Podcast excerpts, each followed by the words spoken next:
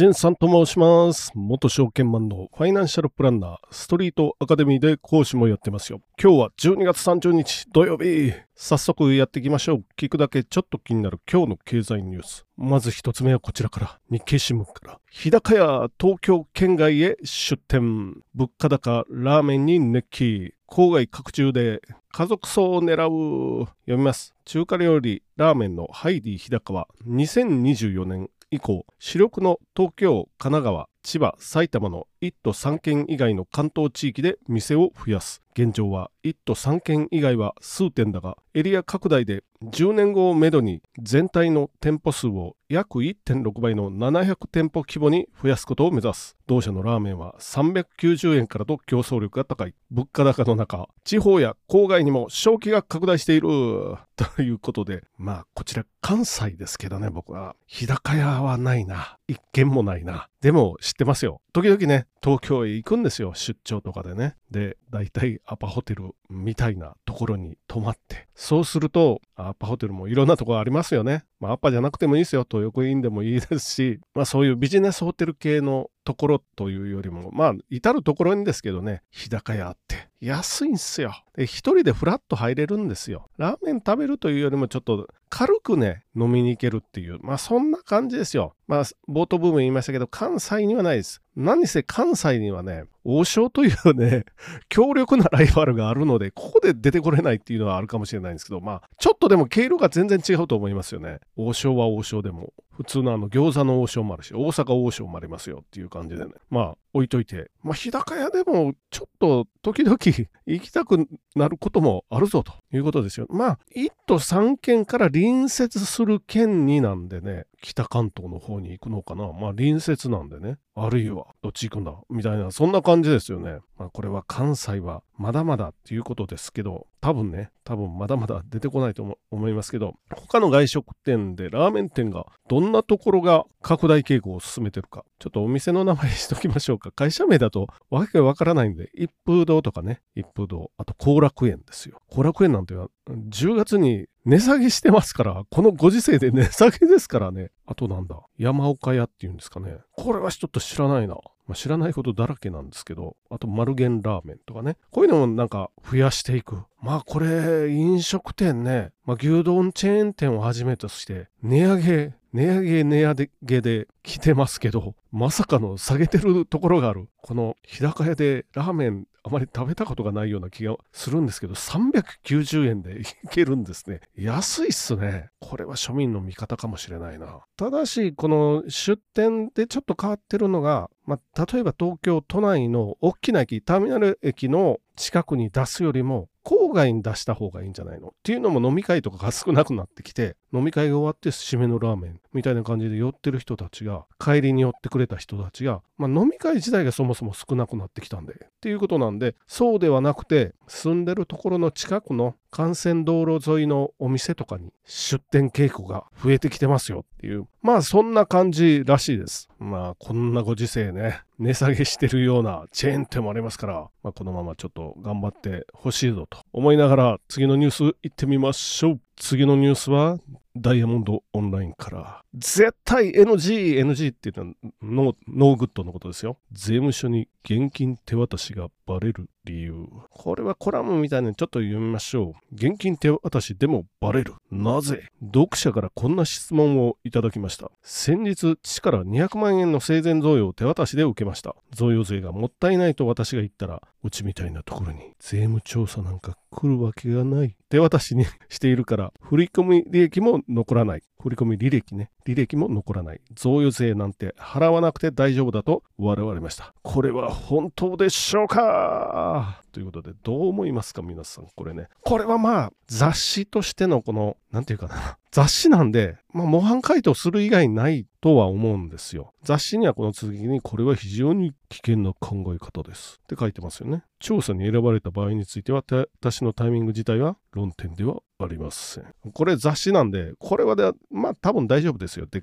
書けないんでね、書いたりすると炎上するんで、まあ、要は手渡しでも何か大きなものを買ったりしたら、大きなっていうのはもう車とかね。それで下手するとバレますまあそんな感じですよ。おそらくね、まあ普通に相続が発生して税金がかかってくるのがギリギリ5000万とかぐらいがこれは人数によりますよ。法定相続人の人数とかによって。全然変わってくるんですけれども。仮にちょっと税金を納めなく納めないといけなくなったとしても多分ねカツカツぐらいなら税務調査は当然入らないので。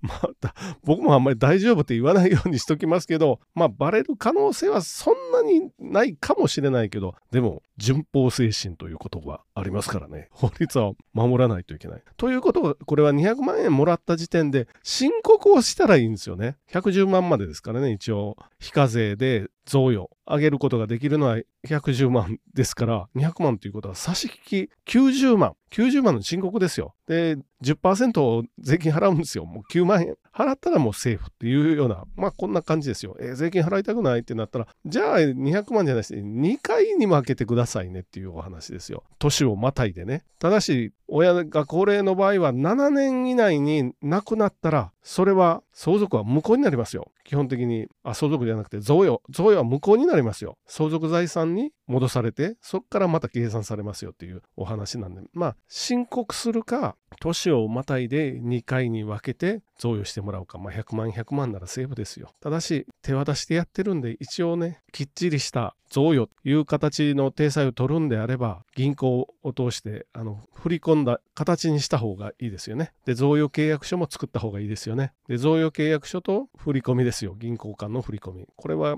形だけの口座じゃダメなのでちゃんとした使ってる口座を送金してもらって贈与契約書を交わして贈与契約書に確定日付といって交渉人役場に行ったら日付ババチンと押してくれますから日付を押してもらって。まあそういうことですね。そこまですればまあ大丈夫じゃないかなということになりますよ。まあ模範解答はこんな感じですけどまあ今ねでも100万とか200万でまあ200万で例えばちゃんと申告してなかったらどうのってなったら今のは模範解答ですけど今なんて特に政治とお金のお話やってますから絶対言われますよ。自民党の〇〇派の議員は大丈夫じゃないの？ってもうこれは絶対言われるんで、税務署の職員の人も、これ、とんだとばっちりっていうことにはなりますけどね、あいつは何千万の裏金作っていいですなという、あの嫌味の一言あるじゃないですか。あれ絶対言われるはずなんで、税務署の職員は。今度政治家ちゃんと調べろよ、お前ら、みたいな感じですよね。まあ自民党さんも偉いことになって、これね、まあ来年以降、多分多分というか、ひょっとしたら逮捕者出てくるかもしれん。逮捕というかなんか、ちょっとグレーというかね、法律違反で言われる人も出てくるかもしれないんですけど、まあこれはどうなるかなと思いながら、次のニュースに行ってみましょう。最後のニュースは日経新聞から、13年ぶりの3兆円投信、インデックス型で初の大台。読みます。国内公募の追加型株式投資信託で最大規模の EMAX スリム米国株式は S&P500 の方ですね。12月20日に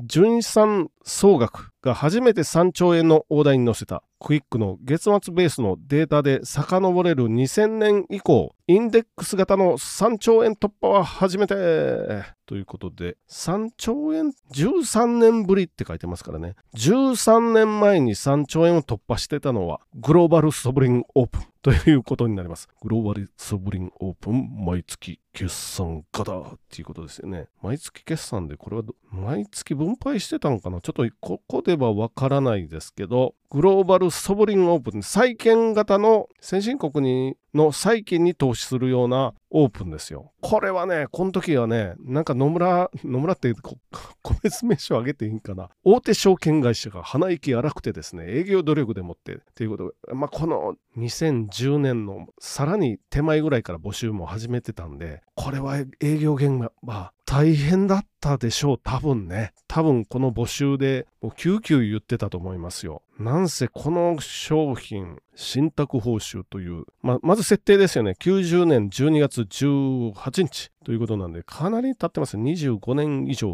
前ということになってまして、信託報酬は1.375。まあ今で言うとこの信託報酬だけ見ても変われないですよ、普通は。ゴミ、ゴミって言ったらダメか。今の判断判断基準も年間コストに置くならね、そんなに、そんなにというかもう全く欲しいと思うようなこの信託報酬の、まあ、低さじゃないですよね、これは。やっぱり大手証券のもう営業パワーで売り切ったっていう感じでしょうけど、これ、買わされた側からすると迷惑かなっていう気がしますよね。今や、でも EMAX スリム片や十何年ぶりの3兆円っていうのは別にね、言われて買ってるわけじゃないですよね。的な、そんな感じですよね。これが、もうみんなが、例えば積立 NISA、まあ今年までの枠ですよ。これでコツコツ積み立てて、3兆円を超えましたよっていうことですよね。で、信託報酬はもう全然違いますよ。0.09ですからね。かなりこれは低いということになってますよ。もう一回言いますけど、EMAX スリムは EMAX スリムでも今回3兆円を超えてきたのは全世界オルカンではなくて S&P500 ですからね。さっきのファンド価格って言ったのは残高最、最高の残高ですよね。これが5兆7000億。グローバルソブリン5兆7000億。5兆7685億。今2827億。まあ、そんなも結構残ってんのかな。で、ピクテグローバルインカム2兆8000億。これが9395億。今まで歴代の大型投資信託でこれぐらいになってるっていうことですよね。まあでも今でも結構ね、ピクテなんて1兆円近く残ってますから、まあまあ残ってますよ、これは。ピクテの場合は設定05年。なのでもう18年前ですよ。信託報酬1.81%。うん、買いたくないなっていう感じですけどね。まあそういえば昨日お